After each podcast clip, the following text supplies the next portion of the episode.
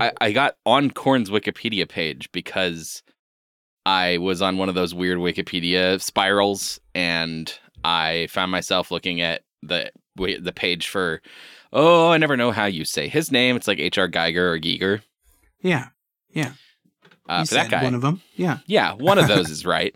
And apparently, the lead singer of Korn commissioned him to make a custom mic stand that was like extremely Pre- upsetting pre-phallic? and sexual. Oh Yeah. yeah, Yeah. it's gotta Yeah, be that's a what he big does. wiener, right? Yeah, I It's- mean, well, it's again, not a- there's it- Giger playing the hits. He's not. He's Yeah. not. He's not. He's, yeah, no, this microphone looks like Hey, a. do you guys love big dick? and mach- with on a machine. What do you think about a robot with a fat dick? Big skeleton dick? You like bones? Maybe there's boobs in there. A dick with boobs. You ever thought about it? Giger! yeah. so it's a Korn concert. Okay. I'm gonna sing into this dick now.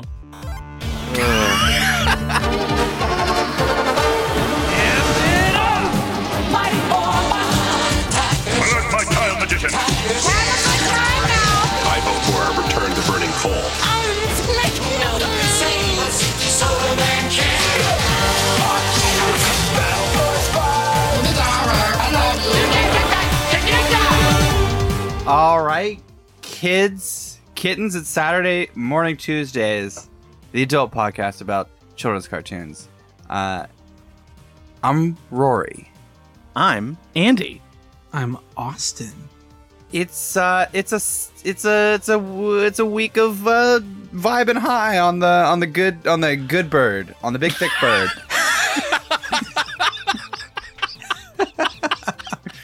you know what we're doing. You know what we're talking about. The powerful thick bird that we're thankful for. Oh, thanks, Thick Bird. The big grateful thick bird we call Thanksgiving. Oh, can you pass some of the Thick Bird?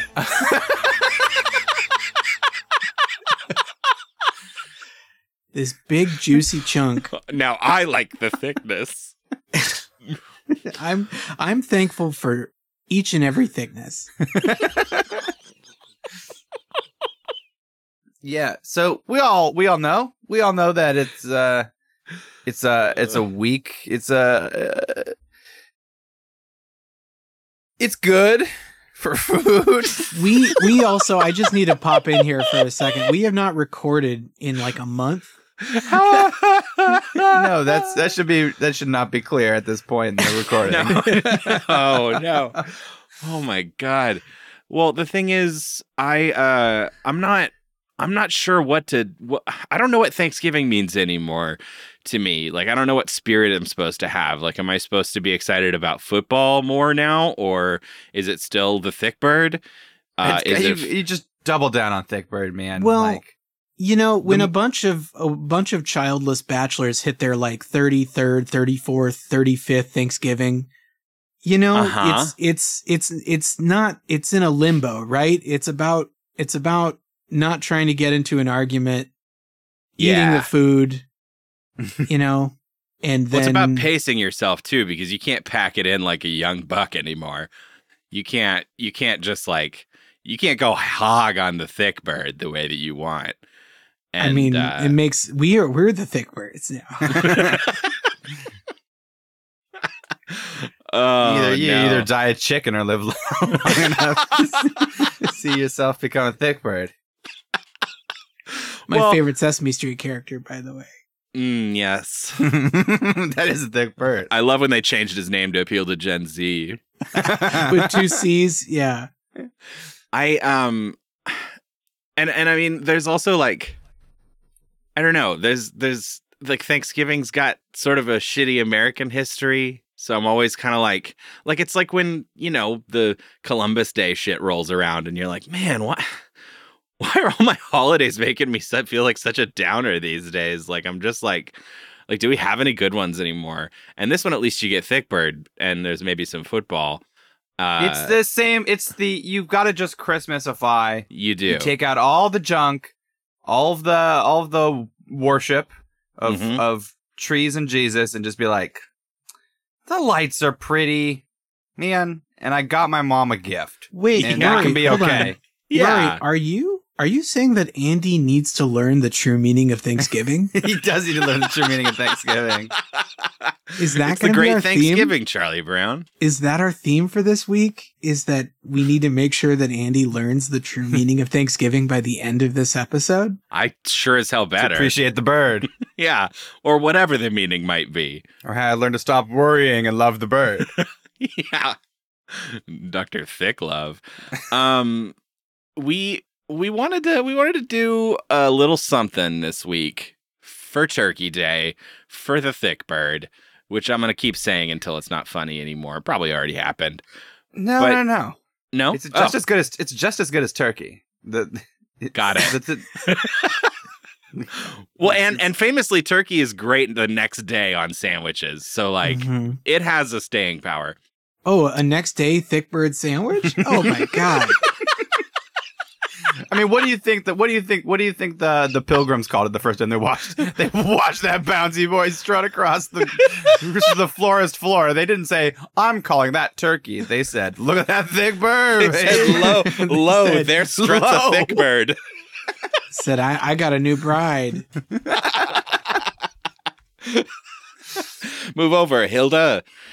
um, no, we wanted to, uh, I guess, go back to '90s Fox, and we wanted to watch a couple shows that had Thanksgiving episodes, and one of them we just can't make a big deal out of because we've completely avoided watching it in the many years of our podcast, and we, you know, we're just going to drop it in like it's nothing. it like every other episode. yeah, probably. we're we're just gonna drop it in like it's nothing because we watched The Simpsons today, and also King of the Hill again Yeah. because King of the Hill we can't escape it, and No, and as we- long as Rory is part of this show, we will be watching King of the Hill at least once a year, probably. feed feed Hey, you him know. his king.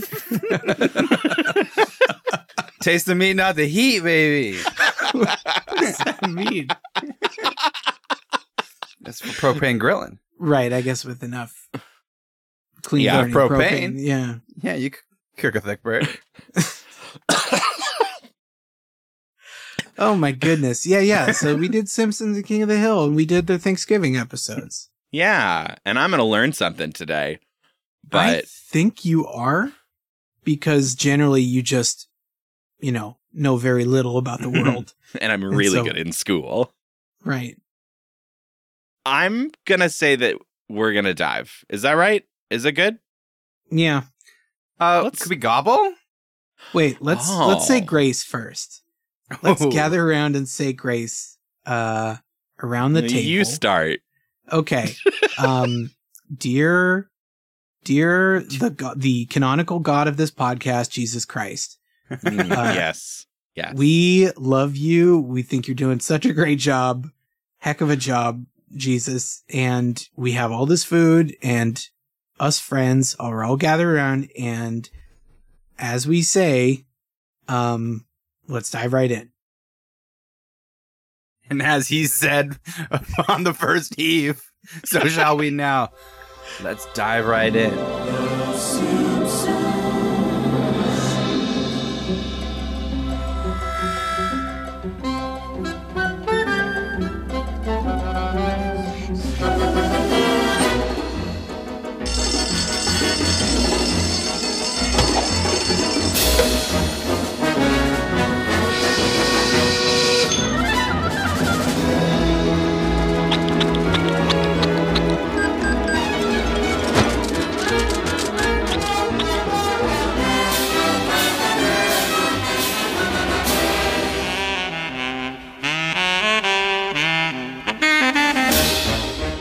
Welcome back. Welcome back. Isn't that theme so nostalgic? You know it. You love it. It's The Simpsons. The Simpsons. And we watched it. We watched it. We finally did it. Uh, but we went deep. We went deep in the back. In the back. In the we we asked if we had more Simpsons in the back. In the Do we want to share a little bit about how the thick bird gets cooked? Just because, you know, it's the fucking Simpsons. yeah. And yeah, it, it, it, it is one we, we haven't been watching. Um, part of it's because in the podcast space, uh, it's not, you know, it's it's there. It's present for anybody looking for for for Simpson stuff. Yeah. Um, part of it's because it's like when you're just doing a show where every week you watch some ding dong, some ding dong and his wheeled warriors get into trouble. When's the right time to climb Mount Everest? yeah, I know. Sure. It's really it's really weird and Yeah. we ended up opting for sort of a a, a I don't know, like a non to do a it. non yeah, just drop it. Let's do it. Let's just do it. It's got holiday episodes. It's a show It has we would holiday like episodes to do ass. on our show, so let's do and it, right? it just feels right to pair with King of the Hill. You know, I mean, we're Mhm. we're airing these in the sort of way that it would have done in the old way, in the old ways, where it's Yeah. a Simpsons episode followed by a King of the Hill episode. It's just like your animation Sunday nights, right? Saturday, Yeah. what- Sunday yeah. night, yeah. Sunday night, yeah, yeah. Was it course. called did they call it animation domination? Is that what later? it was? Later, Right, right. it wasn't right. always. Sometimes it had a few other shows that were not like Mhm. Malcolm was on. Right. Oh, yeah. yeah. Yeah.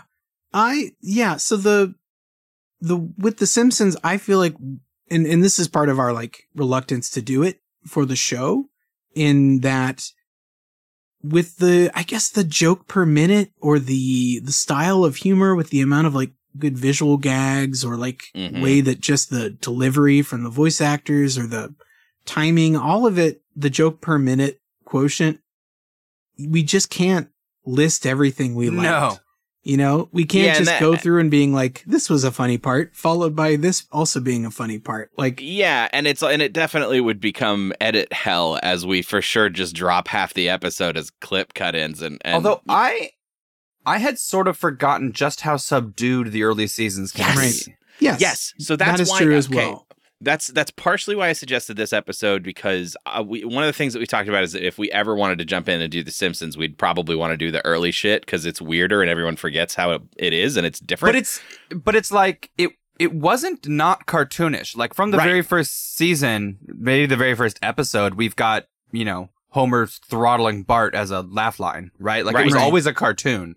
Um, but yeah. Yeah. but some episodes really lean away from anything sort of obviously cartoony. They, well, what it is, is they have more moments of sincerity, right? Yeah. There's a little more moments where things breathe, where things aren't sort of snapped along at a very sort of tight pace with a high joke per minute. They let sincere moments breathe a little more. Sure. And I, I, I mean, I think I'm torn, right? Because I don't love going back and rewatching the earlier eps because really it's like season three through 10 or whatever is like some of the best content that's ever been made. Um, yeah, but it's it's it's interesting how different the style is while still being recognizably The Simpsons, Yeah, right? Because if anybody's if anybody's ever I'll, I'll say this: if you've never gone back and watched early Simpsons, definitely try it. It's all on Disney Plus now because Disney owns The Simpsons, which makes a lot of jokes like really strange in retrospect if you're watching this show because they really clowned on Disney a lot. Yeah, and it's also super sad to see whatever new content they're putting out on Disney Plus that has The Simpsons on it. And it's like Maggie hangs out with the Marvel characters. It's like, what is happening? This is so weird. Yeah, but but the early shit is interesting, and Lisa I think and her it's- best friend Elsa, Frozen. What are they going to do this time? It's like, what? What? Do you want to build a saxophone? That's good. oh god i should write for the simpsons i okay let's let, let, let's let's just sort of leave it at this for for now that we'll we'll we're going to talk about what's weird and different about the this early season as we get through this episode which is season 2 episode 7 so it's not season 1 but it is season 2 it's still very much in that same vibe. It is called Bart versus Thanksgiving. I've got a synopsis. When he is blamed for ruining Thanksgiving, Bart runs away and finds a soup kitchen and some homeless men. Eventually, Bart returns home, intending to apologize, but has last minute thoughts and climbs to the roof of the Simpsons house where he hears Lisa sobbing. He apologizes to her, and the family enjoys a meal of leftovers. That is a fascinatingly unbalanced summary because I feel Yes. like it talks about is the the first like half. two minutes and the last like three minutes. And Yeah. this is kind of the point, but we'll talk about it. I I think this is a, a fascinating episode because it is it it sort of to me the big the, the biggest jarring thing about about the early seasons is that the kids actually feel like kids and not adults in kid bodies. hmm Um, because that's how it feels later, right? Like Bart and Lisa are very much like like they might be immature sometimes, but they don't react like kids react. They react like sarcastic people. Um, and they're they have a like the inciting incident on this is a very kid argument and reaction, and I thought it was interesting to see. I guess. Yeah. Uh, yeah, they weren't, I don't know, running a underground laboratory for, you know, I don't know, some sort of high concept. you know, yeah. But I was episode looking, I was thumbing around what was going on in this season, and uh, there's still some high concept shit. The very next episode is the one where Homer jumps the the uh, the Springfield Gorge. Oh, yeah. yeah. Yes. Yeah. I, I don't know. Maybe maybe it was a conscious choice for Thanksgiving that they wanted to kind of take it down and and do something more grounded. But um, Yeah. The thing I think they achieve here, and we, I guess we can go kind of high concept uh, for a minute, but I think the thing they achieve here is the right balance of schmaltz. I, Yeah. I think that maybe season one it wasn't wasn't fully in. You know, like it would go a little more formulaic with with the schmaltz. Like it would come in a little more like It had You know. yeah, it had cutesy moments. yeah. But I would say this this gets a lot closer to. I don't know. I felt like it had a really Earnestness. cl- earnestness real. without without sacrificing its like sardonic wit. You know, like Yeah. Right, right, right. it's a Yeah. clean ending, right? I feel like it wraps up. It's really like I don't know, clean. It just feels clean I think in this a good is probably one of the earliest episodes where the characters feel like people or like like characters that have like you know hearts i guess? Like it's in there earlier obviously but like the the scenes at the end with like with bart and lisa and like there's moments with homer and marge and like marge's marge's family and like there, there's like a lot of really good character moments that i don't whole know if family they- dynamic of Marge's larger family as well as with Abe is a lot more is a lot richer. Like that Yeah. definitely gets flanderized out of the show where like yeah, Patty and Selma are just are just thankless harpies all the time. uh-huh Uh, and in this one, they they suck, but they suck in a believable way that you're related to somebody, and Yeah. the love and the love is is still there, and it's a dynamic that has to be navigated. Hmm Yes. Yes. Like so the, the the big thing at the beginning of this episode, right, is that is that Lisa has been working for days and days, I guess, on this Thanksgiving centerpiece that she has crafted that's like a uh, an an homage to like famous women of of the United States or whatever who've made a difference in the past and yeah, And it- including like Georgia O'Keeffe. yeah. and it's it's great because that's like I don't know, it's it's it's great to have that that central piece of Lisa so intact. yeah, and on. again, this is again. I mean, I don't want to. I don't want to beat this horse dead too early. Um, Lisa's sort of, uh, you know, lib cuckiness is another thing that's going to get flanderized. yeah, Uh, and and here it felt. I don't want to say childish exactly, but this uh, the way that a a kid it just it, it felt more real. It felt more authentic and not just uh you know somebody being kind of a being a a, a vegan killjoy uh over Yes. everything. It's Yes. just like she just has she has strong opinions about things and that's a that's good. yeah, Well, there's also a line at the beginning because there is, I guess, a, I don't know, like a warning sign. There's like a, a pre argument. There's this sort of early argument Sure, in the the episode The glue over the glue, Mhm, right? So, mhm. so Bart has glue and Lisa was using this glue for her diorama, which we kind of pieced together, uh, later, but they're just fighting over glue. And there's a line here about Dad, this isn't about glue. It's about territoriality. He only wants the glue because I'm using it. Oh, yeah? Prove it. Here. Hey, man, I don't want your stupid glue. you know, I mean, and that that early is such a strong Mhm. Lisa line, right? That is that is so you know I also really liked in that moment that she yells out, It's not yours, Bart. This is family glue. it's family glue. yeah yeah, Yeah. so so she's been working on this this this centerpiece and the moment the one I thought was awesome. So Patty and Selma show up and then Marge's mom shows up. Um, who is like a ghoul. Like she's I didn't. she- yeah, I didn't remember her being such a yeah such a villain. Yeah, doesn't she die in like season four or something? Something like that. maybe, yeah. yeah. But like her first line is I have laryngitis and it hurts to talk. So I'll just say one thing. You never do anything right. It's so real. But but they they they're all sitting there and they're like waiting for dinner and Lisa comes out and presents her centerpiece and rather than everyone shitting on it like Marge is proud Homer is like oh wow that's a, that's certainly a thing.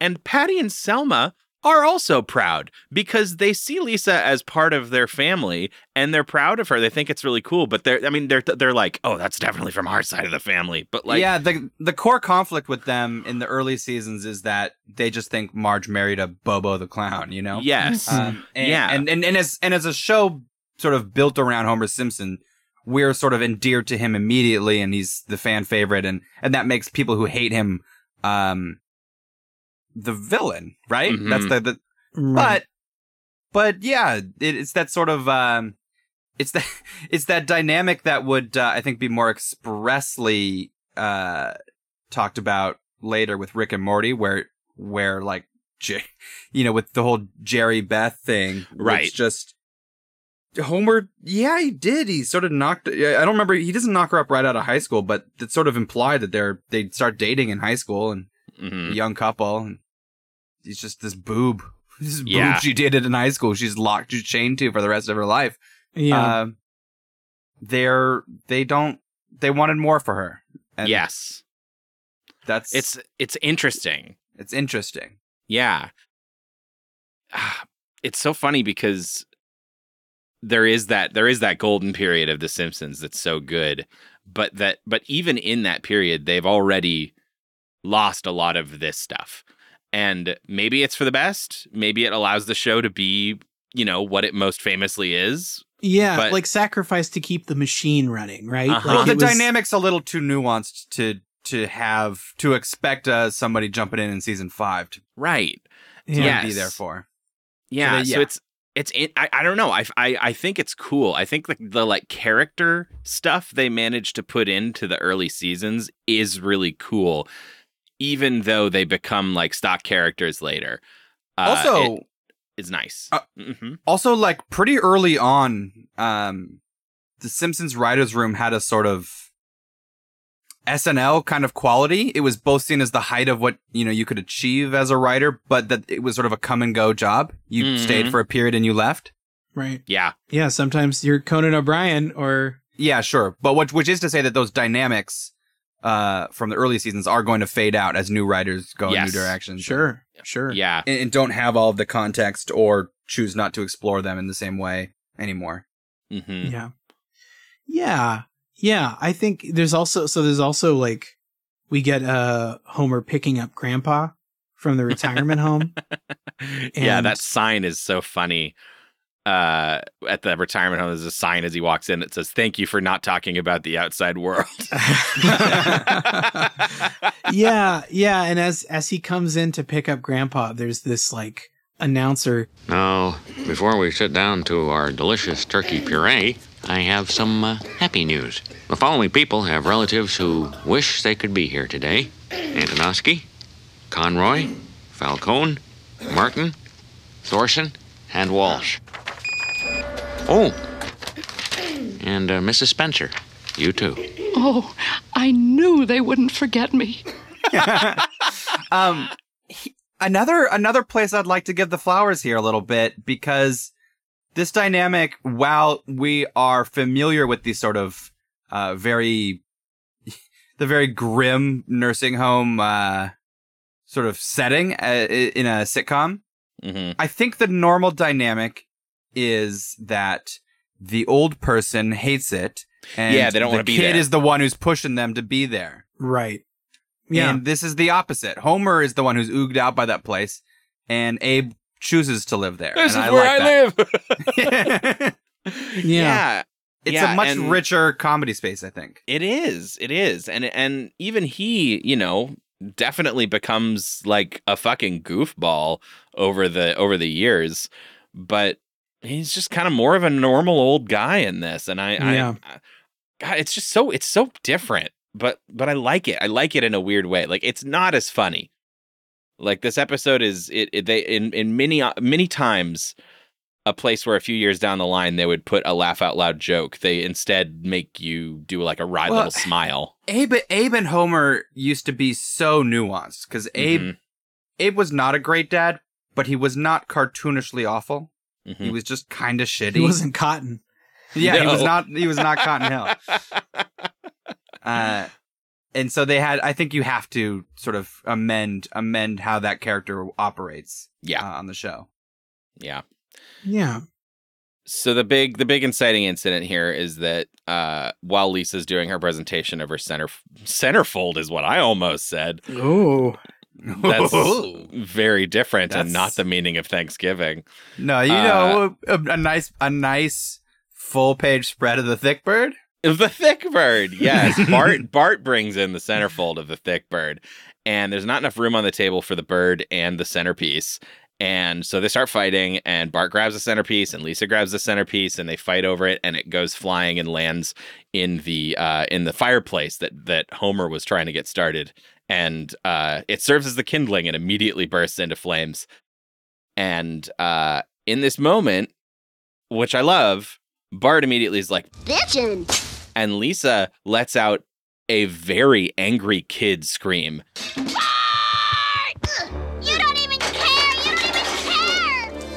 That brought me back to a place, I guess, Yeah. as a younger brother who uh who remembers being irrationally pissed about something my older brother callously did Uh-huh. and and just I just implode, right? Like or I like I just I scream and I'm like, "No, no, no, I, I can't believe." And I'd run away and like it just was fascinatingly authentically kid in a way Yeah. that like I said earlier, not to beat the dead horse. I don't think Lisa would react like this anymore on the show. Maybe not even a season later. But it was fascinating and she Yeah. like ran to her room and Bart was like extremely like what Even the fuck's just her the, problem? the physical fighting between Bart and Lisa, I think, would Mhm. stop. Like, Yep. they just don't they don't hit like kids hit any in Yeah. the later years. Well, and if I can rewind the clock a little bit, uh, there's a scene earlier when Marge is preparing dinner. I love the scene. Yeah. oh, it's so that good. Bart sort of pays lip service to helping Marge, and I don't remember the setup. well, he's just kitchen. storming through the house, causing it's Right. not abject chaos, but he's just being a force of uh, of un undoing, Yeah. sort of. and, and being a kid, he's being a fucking out of control kid. so basically he gets recruited to help with dinner in one in some way and it's doing the cranberry sauce which you know is in a can and is typically the easiest thing to prepare Yeah. um and he just sort of you know he is uh, right the the gag of the scene is that he's theoretically helping Marge do this but every step of the way he's like which drawer which can opener I can't open okay I can't open the can opener is broken I can't open it um okay I plop it into a bowl and then he leaves before it can even the one request is please put it in the fridge you know and he's gone right Yeah. and so Marge has to Super real. has to Yes. do she had to open it for him she had to put it it's it is honestly it's a great scene it's just again so different because it, it's a lot closer to i don't know like a slice of life like Yeah. aren't kids like this like a family circus like isn't it aren't kids the darndest like this is a thing they do right yeah. and and it's not bad it's not saccharine it's just like I it don't is- know if Groening had kids at the time or if he has kids now. I don't know much about his personal life. Uh, but assu- I could see somebody in the room, if it's not him, just talking about their kids arguing like it's not your glue, it's family glue. Like that feels Uh-huh. pulled out of a thing a kid like pulled out of a kid's mouth. Yes. right or the the, the like oh i would help my mom do the Oh, yeah, cranberry sure. sauce but then i had to you know she had to still had to do all of it for i don't know it's just like yeah it's so it's so extremely uh not upsettingly real because it's, it's just it's just how kids are they're thoughtless and and running around you know i mean like they're not they're not gonna be as helpful as you want in the kitchen and Mhm. that sort of observational smile humor is a different kind of humor than this show usually later has. Yeah, I don't watch The Simpsons to be relatable.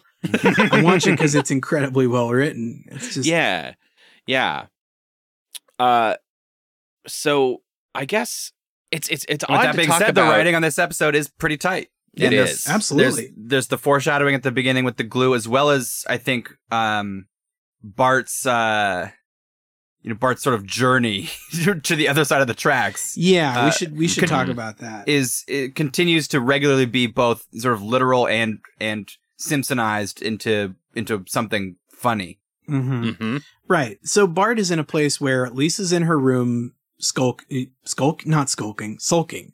yes Yes, Lisa is sulking in her room. Bart is about to be skulking, um, because he's faced with an ultimatum of like, well, you can apologize to your sister and we can come down and we can actually finish this Thanksgiving, uh, or, uh, you can stay in your room indefinitely.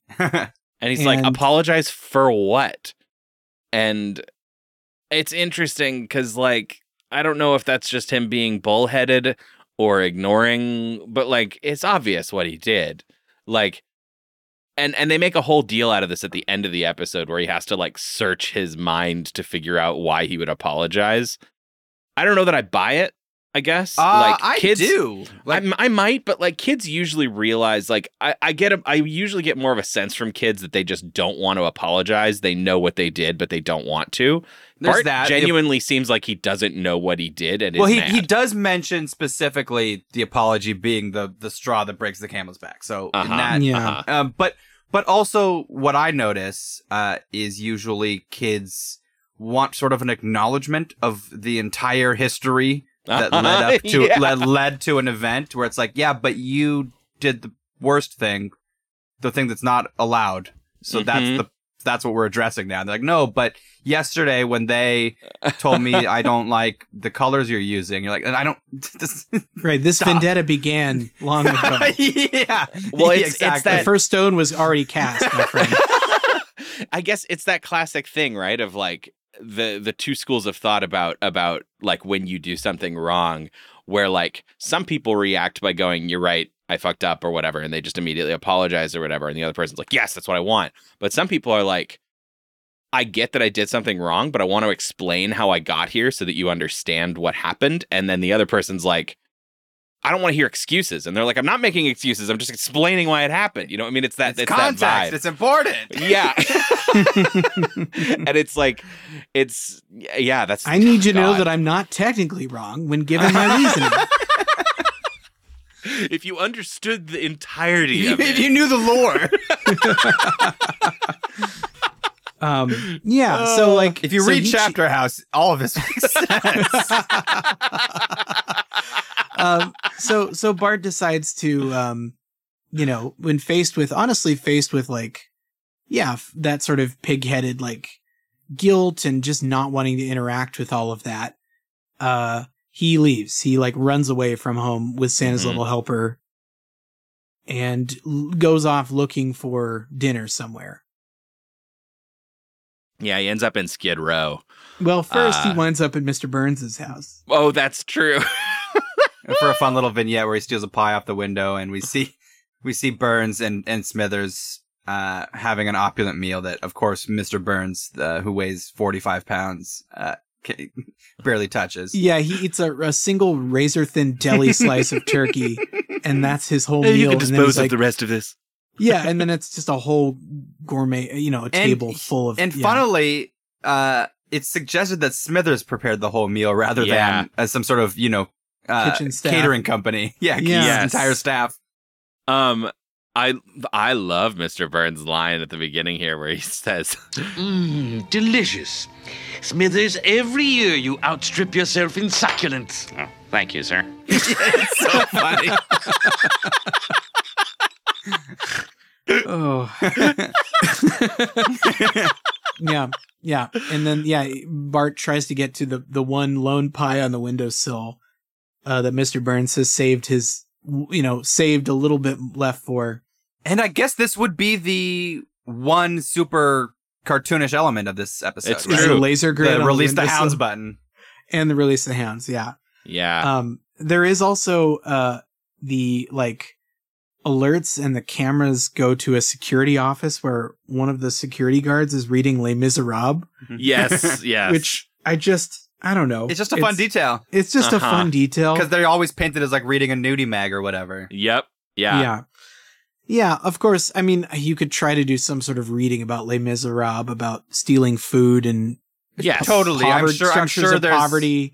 Yeah, I'm sure there's a there's a a, a point in there for a for a short uh A short lit- video a- a- essay. a, a short a short literature essay, but like I still think that the the gag is is not that oh security guards reading literature. It's like it's just it's just a than- yeah, it's, just, a fun detail. Yeah, it's Yeah, just fun your detail. eye catches Les Miserables Yeah. and you kind of laugh, and that's Yeah. you know you don't have to overthink it. It's not a punchline. Precisely.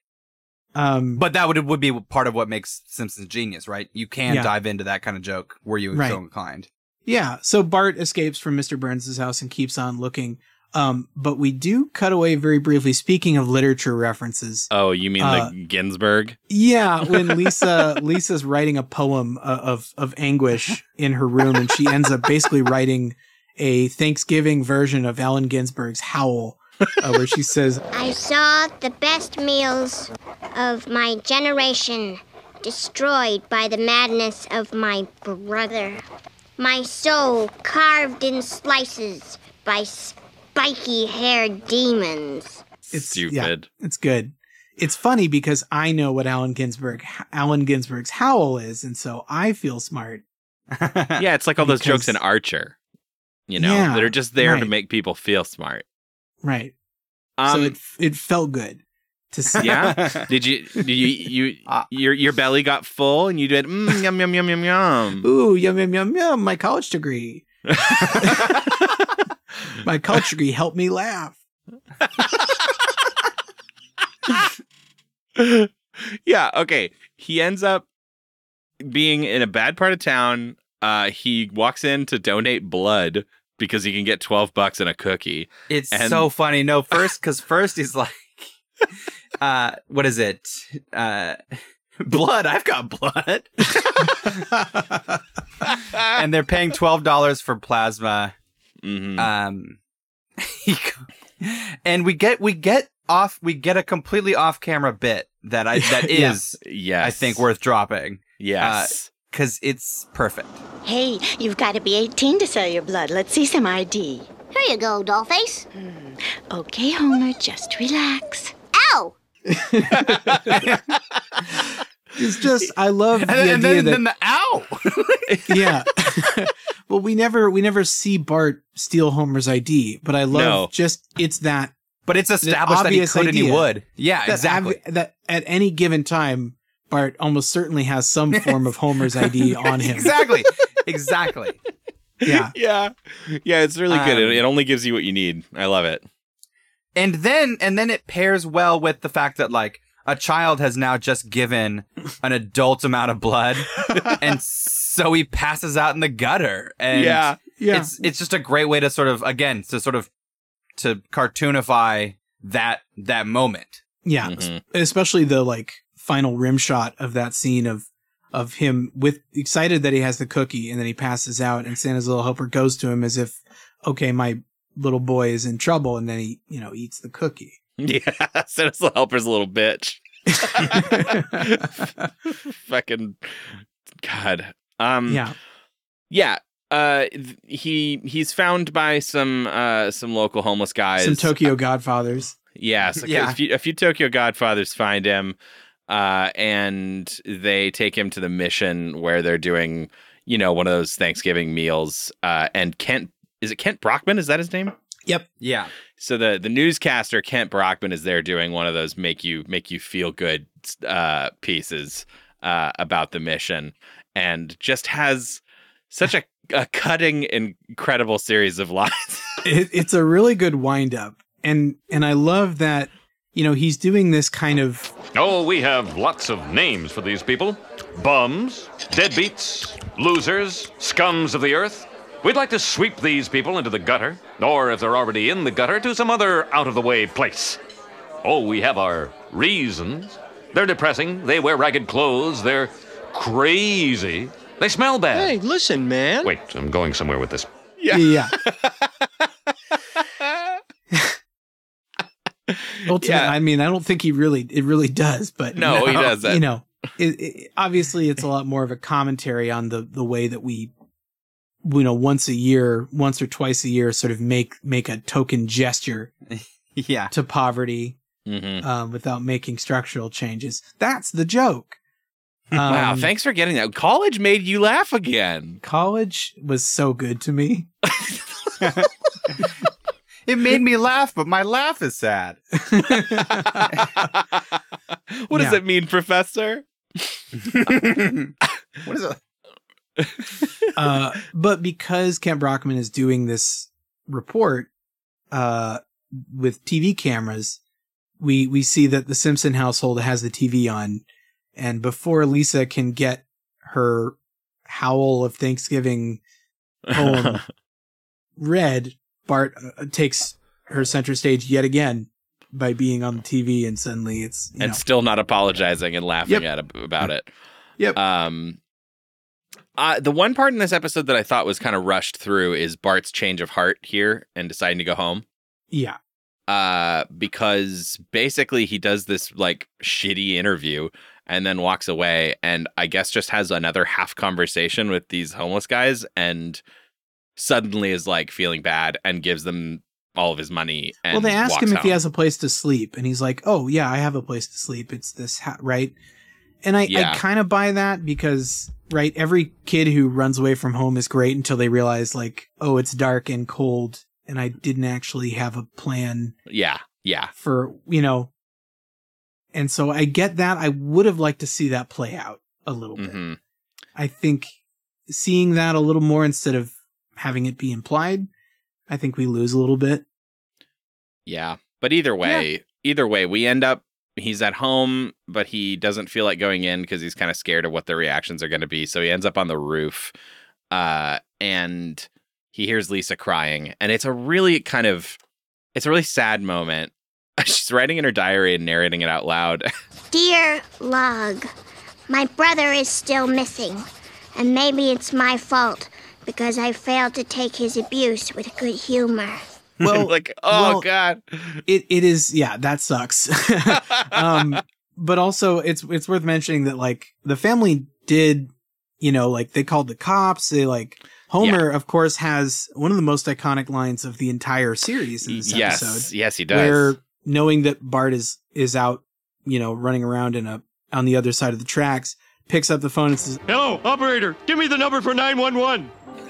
which, you know, I think is just imprinted in my heart Yeah. somewhere. Like it's just well, been there. We don't talk about this, and I feel like Gen Z doesn't understand. Let's, let's educate Gen Z a little bit because when it, back in my day, we didn't have cool websites. A website was a place you went where some shitlord had made a GeoCities site and you could click a link or like 30 different links on there that would download an MP3 file of of a really bit crunched recording of Homer saying this line.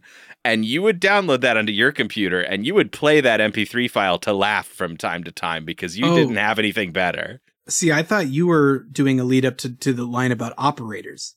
See, Gen Z, when we picked up the phone, there was an operator. No, because that wasn't true for us either. I know it wasn't true. I just thought that's where, where you were going, and I was going to reprimand you in the same way you did to me. But No, no, but like I'm just I like the the internet used to be full of these weird websites where people were just like best Homer quotes and they were Yeah. just like audio clips. right. Like it was crazy. And I had like folders on my computer of like downloaded real real audio files of Simpsons quotes. Oh, absolutely. And maybe like a Winamp skin. Yeah. I remember I, I distinctly remember trying to uh Yeah, no, go off, change King. my change my PC one of my PC sounds that it would normally make instead to having Homer saying, "Ooh, they have the internet on computers now." Wow. Uh, look, it was a different You had a lot of friends, I bet. Yeah, man. Still do, baby. Still do, baby. All two of them. Oh. You're not the best I have. Yeah, yeah, that's False. False. okay. Okay, so Oh, you don't like my digressions about internet? no, no, I thought I was don't. supposed to learn the meaning of Thanksgiving. Why don't Well, you not- get some of that meaning into way. your heart? I know it. I know it. so, uh, Bart, before even getting up on the roof, he hesitates to get go through the front door because he has like a kind of like a nightmare vision Mhm. of what would happen if he went inside and like everybody be so like it's very "Oh, Winnie the Pooh, right? Like guilty, Yeah. guilty, guilty. Yeah, yeah. I mean, but it starts in the way that we kind of expected the episode to end. It's almost like Yeah, it's fun. it's like a, a vision of if this was a worse show. Yeah. a formulaic show that's like he Oh, I'm comes so in and happy that's you're exactly alive. right. We get to see that I- initial moment of the fantasy. We get to see what probably would happen if he had walked through that door. Right? Yeah. It's pretty realistic. Like they, you know, Marge and Homer would say those things. They'd be very sad. They'd be excited he's back, and then he'd, you know, then it gets kind of like Funhouse mirror. You know, you're you'll Grovel, never be done for forgiveness. Right. Yeah. Which I get also is nice. I mean, is nice because we get a little bit of Bart's psyche that this is obviously more than just the Thanksgiving centerpiece whoopsie. Totally. You know, like the idea that Bart is always in trouble and always sort of has this sort of maybe residual guilt that no amount of apologizing will ever be enough for all the Mhm. shenanigans and monkey shines he's he's gotten Mhm. up to. He's shined a lot of monkeys. Right, right. And so, you know, he just doesn't see like a way to rehabilitate his image in the family. and so he continues to like avoid it. So yeah, he sits up on the roof and and then yeah, there's that moment he overhears Lisa like you said. Um and then they God, communicate. she, yeah, they have this conversation, and Lisa asks the the first thing she does basically after being like, "Oh my gosh, you're alive" and all that. She's like, asks the most pointed question, the most pertinent question. She says, Bart, why did you burn my centerpiece? Oh, come on. Was it because you hate me? Or because you're bad? I don't know. Oof. and that's ugh. Because she sees those are the, there's the two options. yeah, and, adults like, I don't get ask it. those questions. Yeah. And he's his answer is fascinating because he says, I don't know. I don't know why I did it. I don't know why I enjoyed it. And he still won't say he's sorry. And so she makes him like, you know, think about it real hard and and he realizes that he does feel bad for making her feel bad and and she immediately accepts his apology and it's like ah He's It's so discovered empathy. yeah achievement unlocked Yeah, I, I'm I'm really thankful here, and I realize I didn't mean to mm-hmm. use that, but the thick bird is please. well, what I'm about what I'm about to say is funny. Funny, I said that because I'm so glad that the the the core concept was not Bart being unthankful, ungrateful. yeah Right? Yeah. That was not the cornerstone, the centerpiece, if you will, of this table of an episode.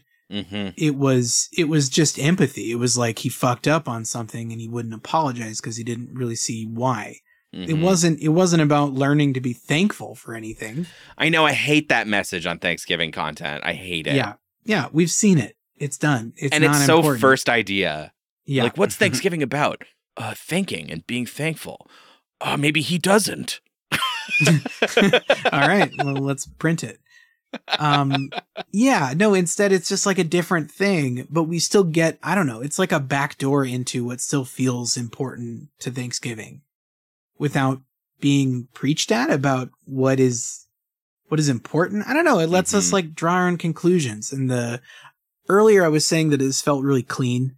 hmm Um, and I think what that is is like the most important conversation was Bart and Lisa.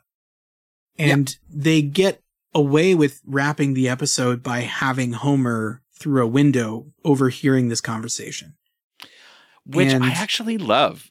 Yeah, same. And and this oh god, because him and Marge are listening to this conversation in the room in their like night clothes, and he looks back and smiles, do you and he mean pajamas or no, I Night clothes.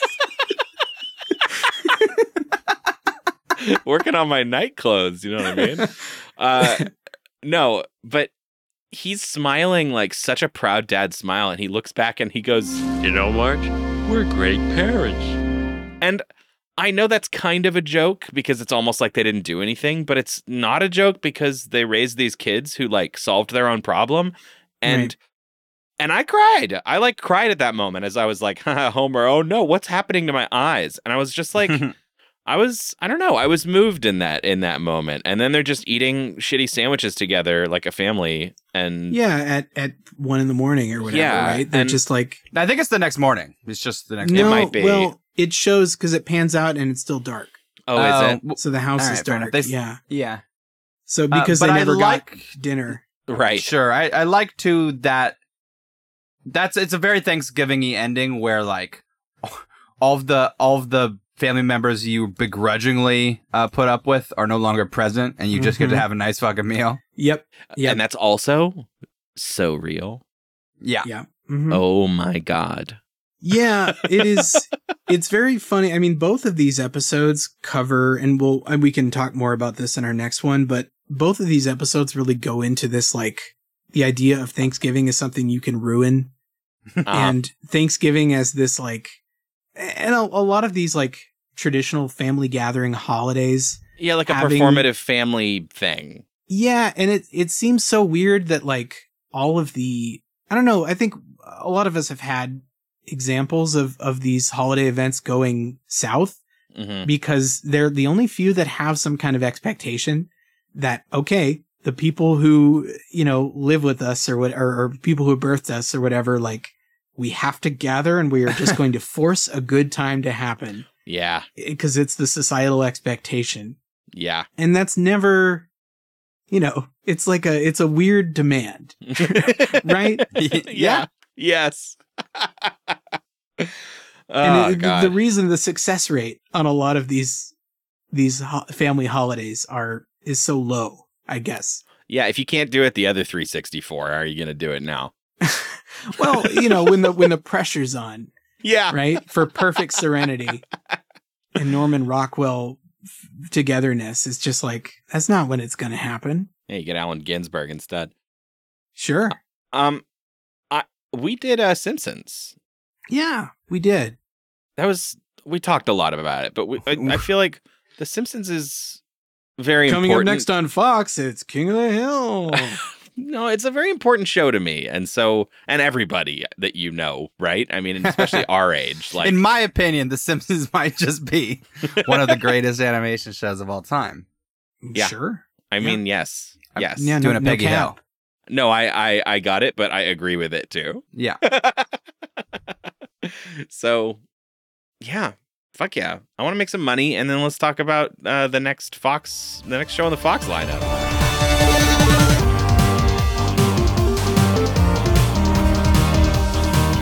Well, ring a ding ding, Austin, my my sweet. Wow, yeah i mean yeah tender. I It's advertisement No, hold time. on, Rory. I do Hmm. really like it when you do sort of transform into a Rat Pack, an old member of the Rat Pack, um, and then treat It's me like hot one of your one of your floozies. you know, it really revs me up. So well, good. Well, I'm glad. I like it, um, and uh, and I would like you to bring all that floozy energy to our listeners. you tell, you tell all of our all of our uh, supporters about uh, frog bumping. frog, yeah. um, uh, frog. Okay. so, I think it's really important in this day and age to have a really strong connection to the brands that you buy. You know, so many faceless corporations, and you don't know what you're pumping money into. You don't know, like, what am I paying for? What am I getting? What's the quality, right? I Yeah, mean, yeah. these sort of these big companies today it's like a big black box and you just don't know you know you're putting money into something you just don't understand and sometimes it's really important to just see explicitly what you're getting like you Hmm. put money into something and then you can just see the results you can see the money right there in front of you right, Sure. and sometimes it's really important to pay money to see a couple of frogs have sex inside of a Beyblade arena. and that's Frog bumping. It's it's an event that I'm hosting in my backyard. And this is not it's not just me. Like you can get a kit, you know, so you're getting a kit. Like you I'm becoming my own like an event coordinator basically, right? Uh-huh. It's sort of like a tiered marketing um system. You know, you get the Frog bumping kit and then you can host your own Frog bumping event. So you buy the Beyblade Arena, you buy some instructions and some bait to lure out frogs from the riverbank um, that are, you know, generally horny enough. But you also there there's some like special music for them that you can get in the kit, and there's like some aphrodisiacs and like you can kind of make sure the vibes are right. Um, so then, so you know, you lure the frogs out from the riverbank, or you separate if they're already bumping, and then you're like, hold on, guys, save this for once I get an arena set up. And then you put down the Beyblade arena, and instead of letting them rip, you let them bump. No. Yeah, that. But my my my question is though, when do you, when do you let it rip? Like when do the Beyblades come out? The Beyblades aren't part of this. That'll I mean, the- there could be. The arena is Beyblades- just the right vibe and size for Right. for what yeah, the frogs it's the do. right For size what- for these are pretty small frogs, right? Um, so Yeah, but- they can fit in the arena. But think how cool it would be if the, you you got these two frogs bumping and they think they're having a good time, and about halfway through you let it rip, and now they got to bump and dodge. I think that's kind of cruel. I think you could either have it as a, a warm up act. You could let some people Beyblade. You know, you could lure some people in with the promise of playing. You sure you're gonna get a few Beybladers? you could get a few Beyblades either either before or after if you can clean up enough. Do I Uh, get special music to lure the Beybladers too? Maybe some bait. Some bait. Yeah, some Beyblade bait, maybe. You know, maybe some ba- maybe some Bakugans on the other side of the street, so they run away from them and into the into the Beyblade area. Before Um, they know it, they're watching two frogs have sex. Right, but so you can put up an event poster. uh, You know, again, this you get to be your own manager for this service, right? You get to like run this this thing how you want. So if you want to put up posters that say, "Hey, you know, frog bumping like opening act, you know, featuring Beyblade, some Beyblades," um, then you can do that, right? So you can pull people in as the as the opener. Uh, Opening act, some Beyblades. yeah. that sounds fucking sick. Yeah, but really, obviously, the the real like meat of the event is watching frogs have sex with each other, Yeah. And I I mean, it's really it's just people want to see something tangible, you know, Sure. and and they want to put down money to attend because all of the porn they've watched just they they become numb and they can't feel anything anymore, and so. Frogs having Oh. sex live in a Beyblade arena becomes sort of the only thing that feels real and feels right. The only, the only, the only way they can feel some spark of life again.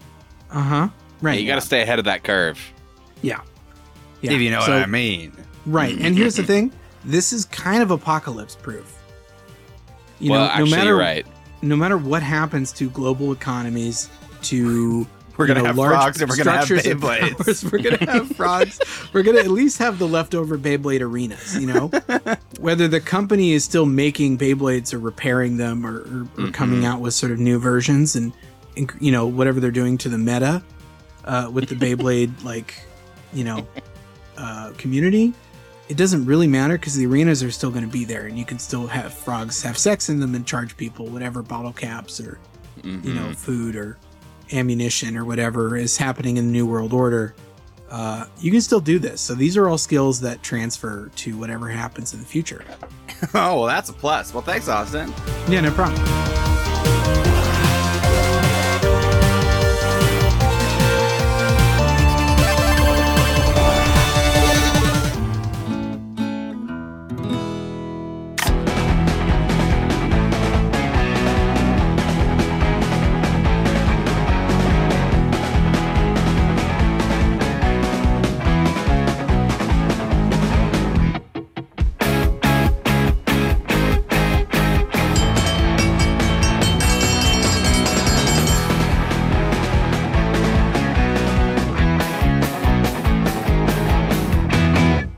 Andrew, I was thankful to hear you talk about Thanksgiving in our last episode, Mm-hmm. Mm-hmm. and I will be very thankful to hear what you have to say about this one.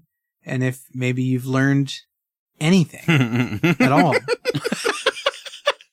Well, I've about learned. honestly about how much that we do for you all oh, the time. well, you won't catch me throwing any of your prized belongings into a fireplace. So I No. learned that. No, that's good. That's good. That's a start. Uh, the next thing I'm going to do for you is read the synopsis for King of the Hill, uh, season three, episode seven, nine pretty darn angry men. And the synopsis goes, while shopping at the mall on Black Friday, Hank, Dale, Bill, Kahn, and Boomhauer are invited to be part of a focus group for a new mower, with Cotton as an uninvited guest. Luann goes ice skating to forget about Buckley, and Peggy falls asleep at a shoe repair shop after tearing her loafer. Uh, another very factual point missing. Yes, but yeah, completely sort of missing the the core emotional the center of core, this yes. episode. totally. Like mentioning the mom at all. yeah, or Thanksgiving. or Thanksgiving. well, technically, it's true. Most like ninety percent of this episode takes place on Black Friday instead of Thanksgiving. Yes, but emotionally, they're still stuck at that table. You know. Yeah. Wow. Yeah. That's wow. Nice. Nice. Uh, nice way to phrase it, Austin. I know. I went to college. And it's making you like not just enjoy jokes right now. Like you're and like you're, hotter, more attractive, Yeah. more likable. yeah. Yeah. I know. It's really doing it for me, college boy. Yeah. um. Okay, Rory, talk Yeah. to us about King of the Hill. About you. You picked this episode. Yeah, I mean, I picked it from a number of of uh, high quality candidates, and so part of this episode was was um, what I thought would work well in our in our setting and with Mhm. our with our episode. Um, this one, I think, uh, is is while it has it has that sort of uh meaning of meaning of uh thick bird day at the end Yeah. is sort of mostly about the negative sides of the holidays Mhm. Yeah. and uh the family you uh don't appreciate And the way that you navigate the Yeah. interpersonal, you know, all of the rivalries and all of the sort of frustrations. Yeah, it's like the ultimate version of that thing we were talking about of like, no, you need to address the entirety of our relationship and how we got here. Like, we've been keeping score and you're not keeping score the same way I am. And it's it's it's very uh it's very intense. I like that uh so like the the the center the center of this is with uh yeah. Let's the- do. Let's re-summarize this episode. Because Yeah. It didn't The- really work. So we set up at the beginning the lawnmower stuff. So uh, Hank loves his Mason 1500 lawnmower uh, like a lot. And he's extremely excited about the opportunity to participate in a Mason Corporation focus group. Because But it's, that's- a, it's a riding mower, eh, which is important to state. Yes. Yeah. And as he points out, a focus group is a chance for the informed lawnmower consumer to give valuable input to the Mason Corporation in a comfortable mall setting. I love the way that Hank is such a like is such a rube for capitalist marketing. Yeah. oh, it's so good. And he's disappointed every time, too. And He never oh, learns. Oh yeah. Yeah. Uh, and he's interrupted by his mom, who he asked to tell him when Celine Dion is off the field. Hank, you asked me to tell you when Celine Dion is off the field. She's off. Thanks, Mom. uh, aren't moms great? Yeah, they are. Uh-huh. For the, we assume, yeah, for the for the For the football yeah, oh, for the for the yeah. Super Bowl or not Super Bowl, the But yeah, the, whatever the, the, the football, yeah. yeah. She's off. uh, which Thanks, Mom. which sets up sets up that his mom is there. He loves his mom, and then uh, is promptly interrupted by Cotton Hill arriving for Thanksgiving. Yeah, yeah, that his- was not the deal. yes, and and we'll state again. I, I mean, uh, hopefully everybody who's listening at this point is familiar with King of the Hill, Yeah. but Cotton Hill is Hank's terrible father who killed 50 men. And he is divorced from Hank's mom and has remarried a young, a very younger woman named Dee Dee. She went to kindergarten with Hank. God. yeah, and uh, and Tilly, his his uh, previous wife and Hank's mom, uh, is very like. I, I like her character because she's clearly like. I don't think she's actively rankled by Cotton. I mean, she is, but like she's so over it at this point to some degree that like she's like. You know, she's not like getting into fights with him. She's We just like kind of resigned to like, We- well, yeah, that's just Cotton. we don't paint the picture of a particularly happy couple, but we we we see a person who we can believe stayed married to Cotton Hill for a long time. Yeah. Yeah, I mean, yeah. w- I think part of the like maybe suspense isn't the right word, but part of the dramatic tension is that Hank's mom is kind of a black box this whole episode. Yeah. For for two thirds of the episode, she is, you know, uh, She's just op- bummed and dis- she's just disappointed and Yeah, we zoom in on her facial expressions, and we're like, mo- like Mona Lisaing it, right? Like, what is Yeah. what does this we mean? don't like, what really is that? get what, like, her thoughts until you know, kind of a bomb drop later Uh huh. uh, in the episode. Yeah, and Cotton is being awful, and it was he wasn't supposed to be there. It was Mom's turn to have Thanksgiving with Hank's family, but they're both there now because Cotton's a shit, and. He spends the whole dinner like immediately just saying extremely awful stuff, culminating in a moment with lots of dramatic zoom ins on family members' faces where he says she was bad in bed. course, bad as Tilly was in the kitchen, she was even worse in the bedroom. I said the woman was lousy in the sack. yeah there's also there's a really weird moment where I, and it's not really a weird moment it's just a weird coincidence that uh patty and selma one of the things they brought they found out marge was cooking turkey and they brought food because they didn't trust it they brought trout almondine Mm. and cotton mentions here that at some point uh was it was it the mom hank's mom who tried Yeah. to poison him with chicken almondine Yes. and it just yeah. you know they both both episodes mention almondine which i was not really familiar with as a concept until you know back to back almondine references but it's kind of funny because because cotton men- you know mentions being poisoned by by chicken almondine and i did also recently learn that there's a common mistake where a variety of almonds are poisonous and Hmm. people buy who get the wrong almonds that are meant for like industrial use and Oh. not just like Oh. regular raw consumption that raw almonds of this variety are poisonous so Oh, weird. I thought it he was getting at the fact that cyanide tastes like almonds. it, and it's possible but it is also true that it, Weird. there might be truth in the fact That fact there's also that he could have almost been poisoned by the wrong almonds um, so i don't know Yeah.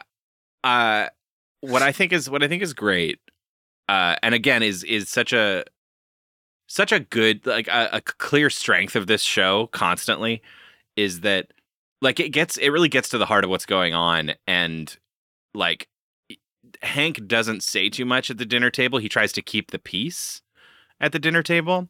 And later that night he's in bed with Peggy and Peggy straight up says, You defended Troy Aikman more than you defended your mother. Mom knows how it is with Dad. And there were six dropped passes. All Troy can do is get it there. but it's so it's so real like peggy sees exactly like straight to the problem because she's so Which clued is- in well, that's also interesting too, just given that Peggy's usually the one kind of not picking up this kind of thing. mm, hmm Uh, I just kinda- like she's the last thought, one to realize that uh, Joseph is John Redcorn's kid, for example. oh sure sure sure sure i i feel like it's because i don't know i think i feel like it's because they're both women to some degree that she's like Oh, you know, for sure. clued in It, I, what I mean is, it's a nice moment for Peggy to kind Yeah. of have have sort of some a little bit of know exactly what's going on. Yeah, Yeah. yeah and she doesn't like go on about it you know you know she's not like but you know no she she's makes too sure busy she- clipping coupons and uh, getting ready for for black friday for a full day of black friday shopping Yes.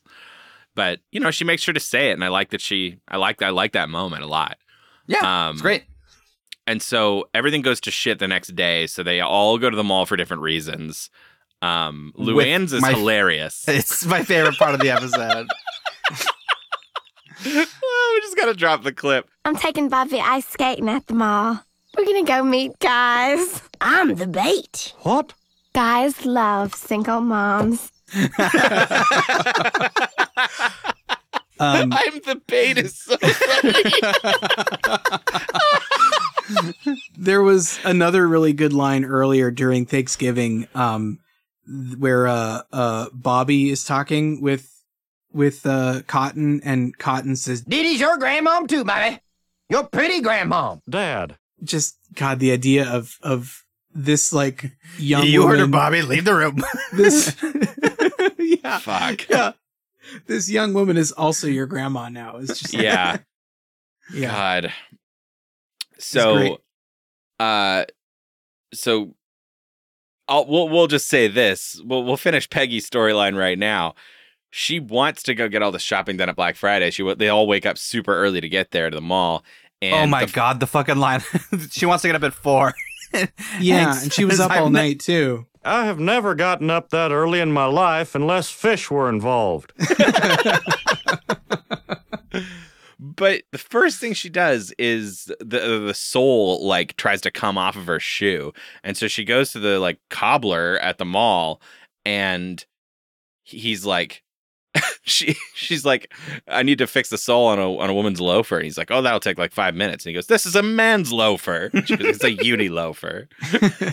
He's You like, better well, this sit is- down. This is gonna take a while. Like I love the idea that a man's loafer somehow takes Yeah. extra long to glue.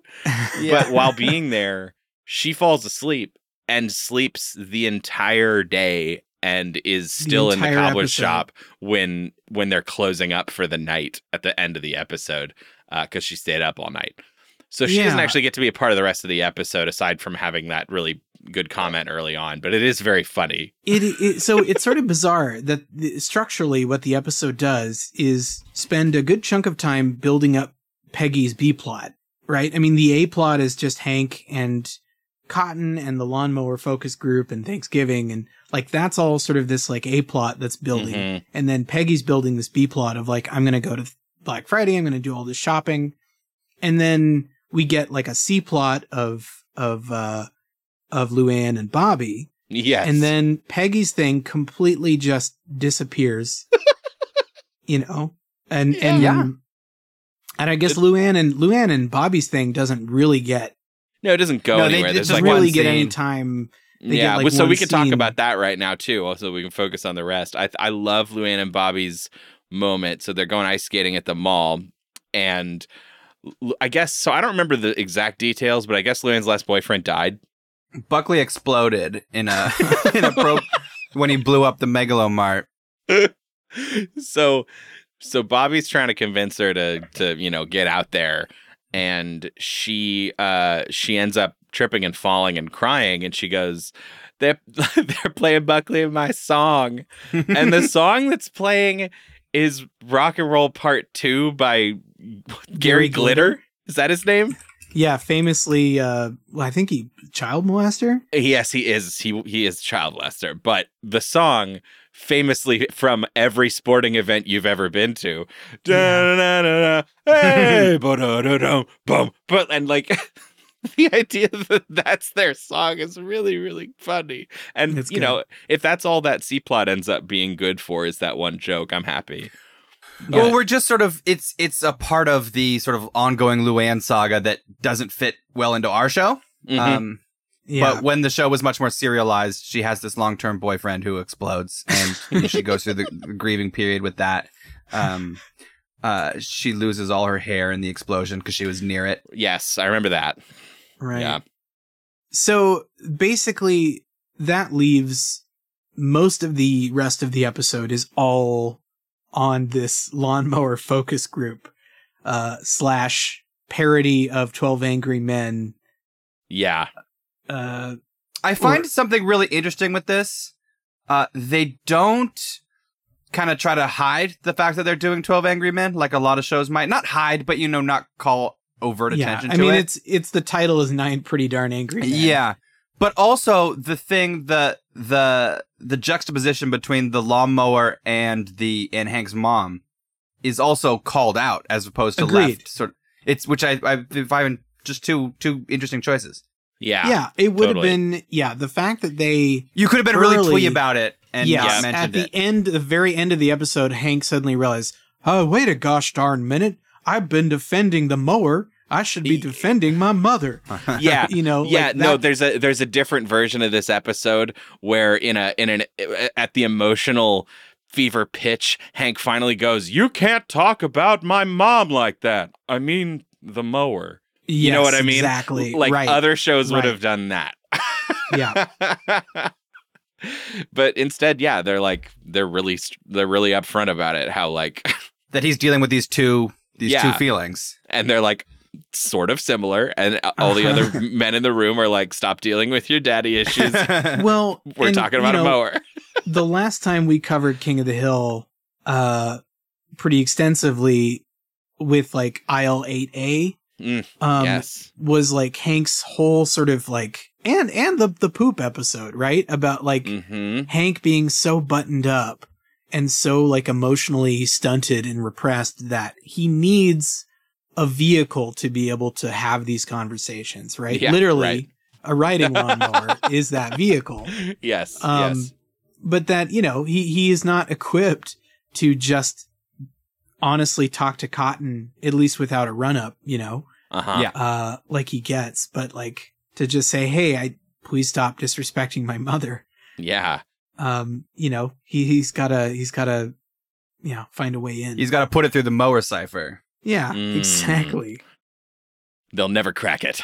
Um yeah, so the basically he tries to keep the the focus group a secret from Cotton because he doesn't want Cotton there, but Cotton ends up finding out anyway because Dale and Bill run into him in the bathroom and just blab the whole thing. Well, and this is probably why he didn't invite Bill to begin with, Yes. right? Yeah, because Bill's a fucking fuck up. but in the end, they all end up in there, and Hank brought his cadre so that he'd have more voices who would go like follow his lead and and strongly give his opinion to the Mason Corporation. Uh, but that kind of falls apart as they all just sort of end up going rogue. Enamored nothing- by the bells and whistles of well, this yeah, new 'cause mower. they reveal This- they reveal the Mason twenty five hundred, This which sort of monstrosity of modernity. To go to Uh-huh. college with it. To get a little college with it. oh, I Uh-huh. like that. That's making you very attractive. yeah, yeah. No, I mean Hank just hates this this brand new mower because it it's unfamiliar and new. And well, it also gave up all of the all of the mowing uh, all capa- capabilities for yeah, for toys. And add-ons. Yeah, and it's pay, expensive Pay per and- add-ons. yeah, and it's going to make his current mower obsolete. Obsolete. Yeah, because they're going to yeah. not support his model anymore. And Right. yeah, so he's got a lot of grievances now with the Mason Corporation, but everyone else who's in there is is really taken in. I want to point out the other characters that are in here because they're fascinating. So Constantine Yes. is here, uh, which is always fun. But uh, and then and then there's also this uh, like used car salesman character who's here, who I'm assuming is a re- is a recurring character that I just don't remember. But He is. He's a big character. Okay. But the third character is absolutely incredible. And it's this reverend who's lost his faith. yes, yes, and it potentially has drowned a boy. Reverend Hubert. I didn't drown that boy. he says, Boyce Hubert, minister. Although I've lost my faith. Of course, I did find a pretty great parking space on my way in. But the Lord works in such mysterious ways, who the hell knows? Yeah, Uh, it's who was he's so voiced by funny. Billy Bob Thornton. Some, I saw him in the credits. Somebody, I feel like somebody I, was voiced by him. I feel like it is. Is it not? Is it the Reverend? I'm gonna have to look it up. It's gotta be. Right, unless he comes back for that used car salesman guy. We're gonna we're looking it up on the wiki. On the wiki. Is it that? No, Thatherton. Is it Thatherton? Now I'm now I'm the bad fan. Oh no, we'll cut out all of this. Nobody. Will know. you keep you keep your cred. no, and then and then Andy will say who it is, and then you'll say, "Yeah, that's what I thought." Okay, great. Billy Bob Thornton as boy Reverend Boyce Hubert. Yeah, yeah, yeah. Yeah. Yeah, just that's what you called. yeah. Um no, it's it's it's really it's really funny because they all they all love this this mower and then the episode becomes about how Hank can turn the tide and uh, get everyone thinking the way he does to really right. stick it Hank to is the head court. juror, and he's trying to convince a, a hung jury, Mhm. you know, to to to find a conviction, basically. Yeah. Um, and uh, Cotton especially doesn't like the mower, or, or sorry, Cotton especially loves the mower. Yeah. And so he's going to be the most, you know, he's going to be the stalwart. he loves new and hot. Yes, it is. It is sleek like a young woman, and Hank's old mower is. Uh, oh my god, what does he say? I, I like the mower. It's got a lot of nice curves, like a pretty young woman. Hank's mower's like a dumpy fishwife. Yeah. oh my god. Yeah, so this leads up to my favorite sequence in the episode where Hank uh, is one by one making really decisive points to convince people to take his side. Um, my favorite one is Boomhauer, uh, because he's like talking about how Boomhauer likes the seat warmer, and he's like, "Well, what the hell?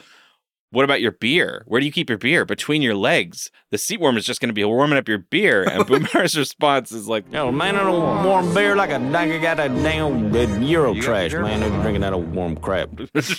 and he's just like I love that he's like immediately like I don't want warm beer. That's what Europeans drink. Uh, but at the end, it's just Cotton who's the holdout. And at this moment in time, so there's been a really, uh, if you want to call it a D or an E plot, there's one scene that's kind of fun where, uh, where Dee. Tilly, Tilly and Dee Dee are like, I guess, hanging out together in the mall and just sort of commiserating, like, you know, like Tilly essentially says, you know, I wish Hank would have stuck up for me. And Dee Dee goes, Well, if it makes you feel any better, Hank doesn't stick up for me either. His own stepmother. Oof. Man, what a what a punch. Yeah.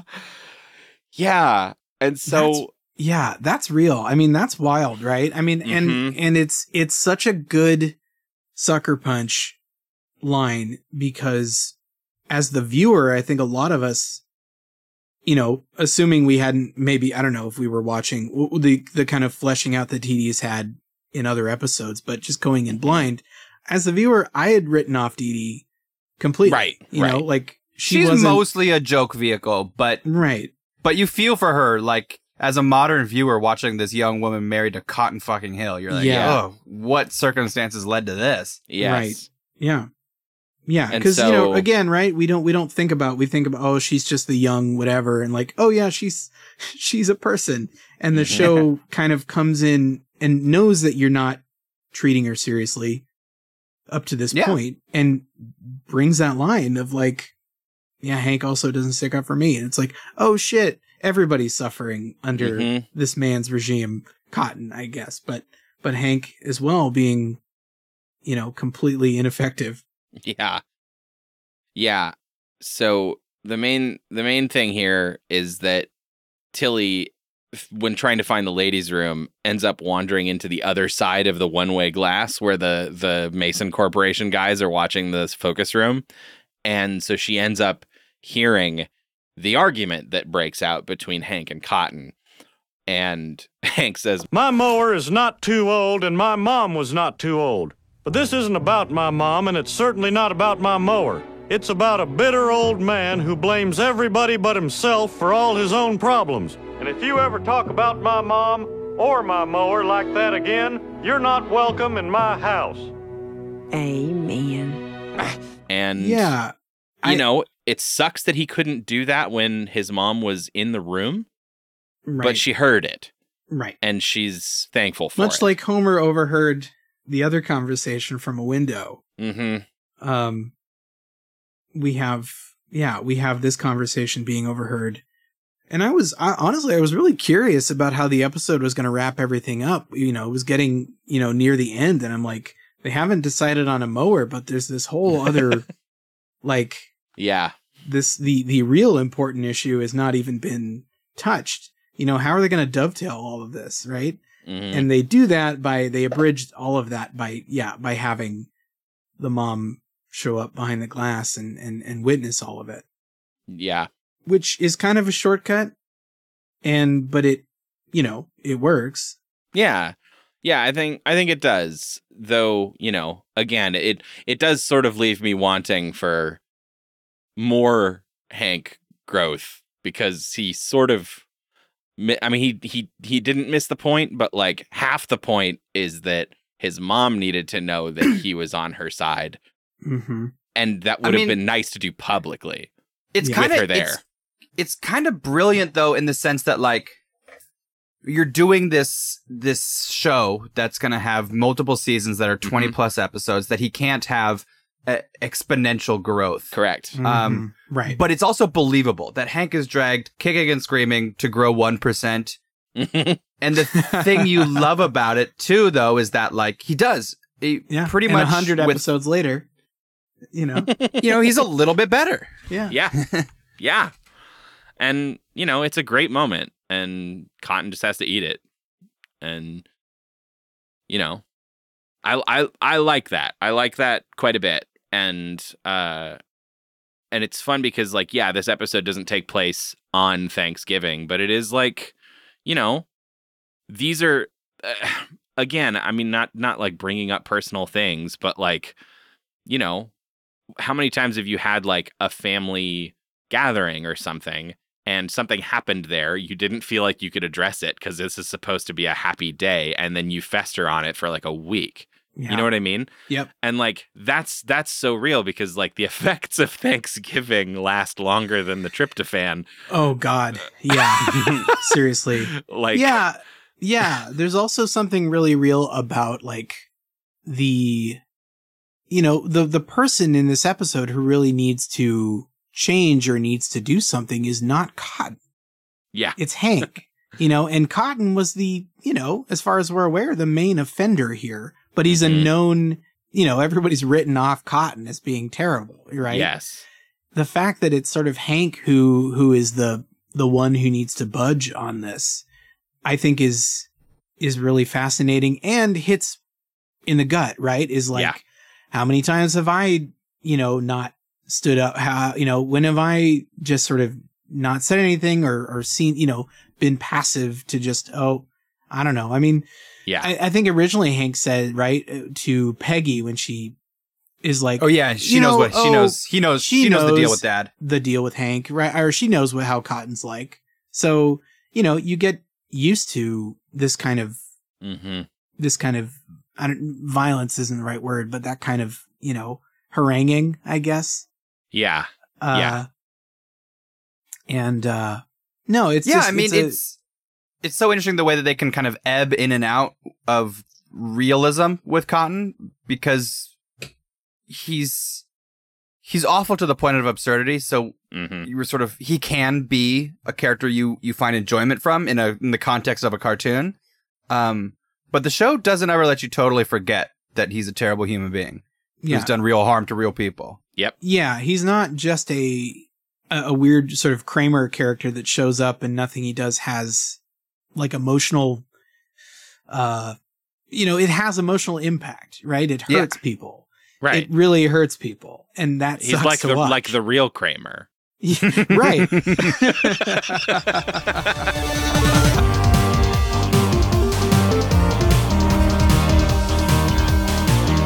Well, since we didn't give Andy step-by-step instructions on how to spatchcock a thick bird, my expectations are pretty low that he's learned anything. That his that his I, that his takeaway is is uh, is high, but who knows?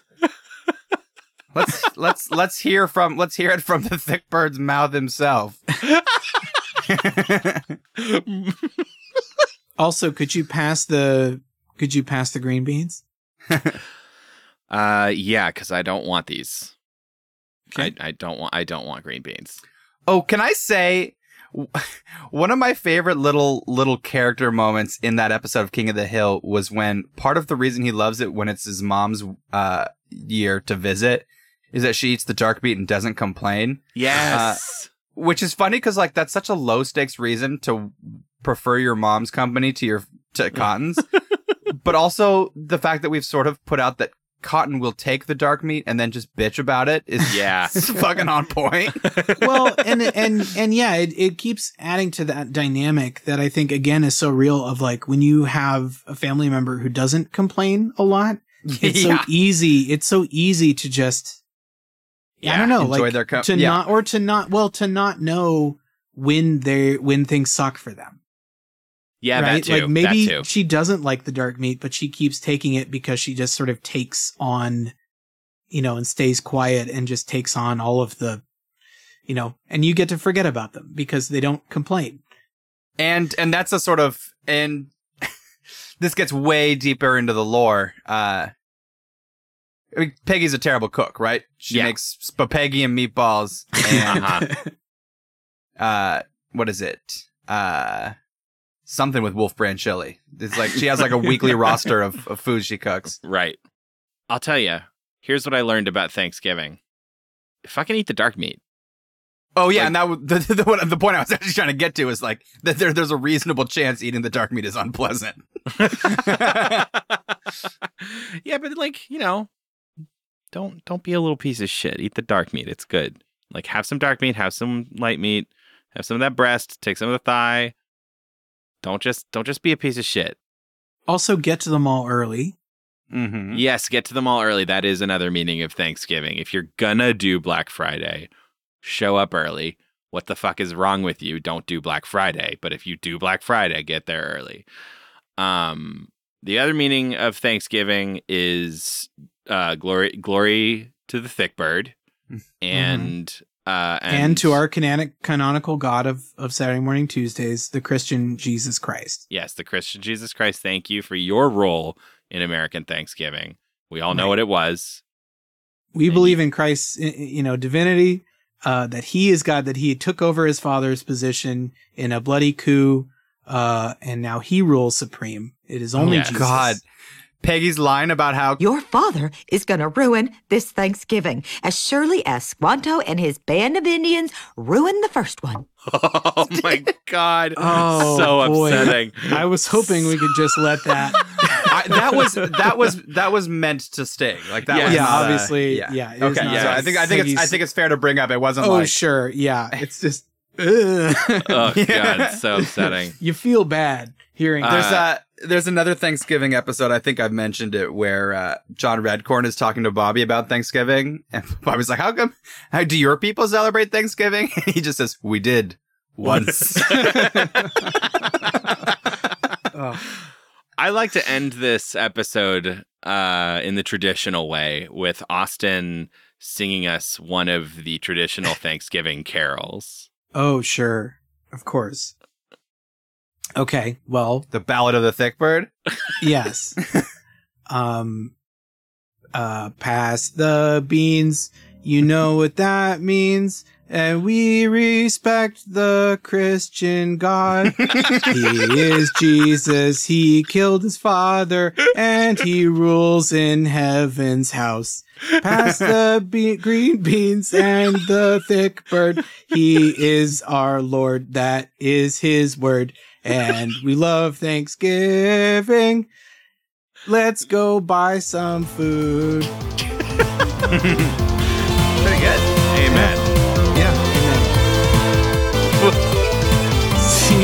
sih.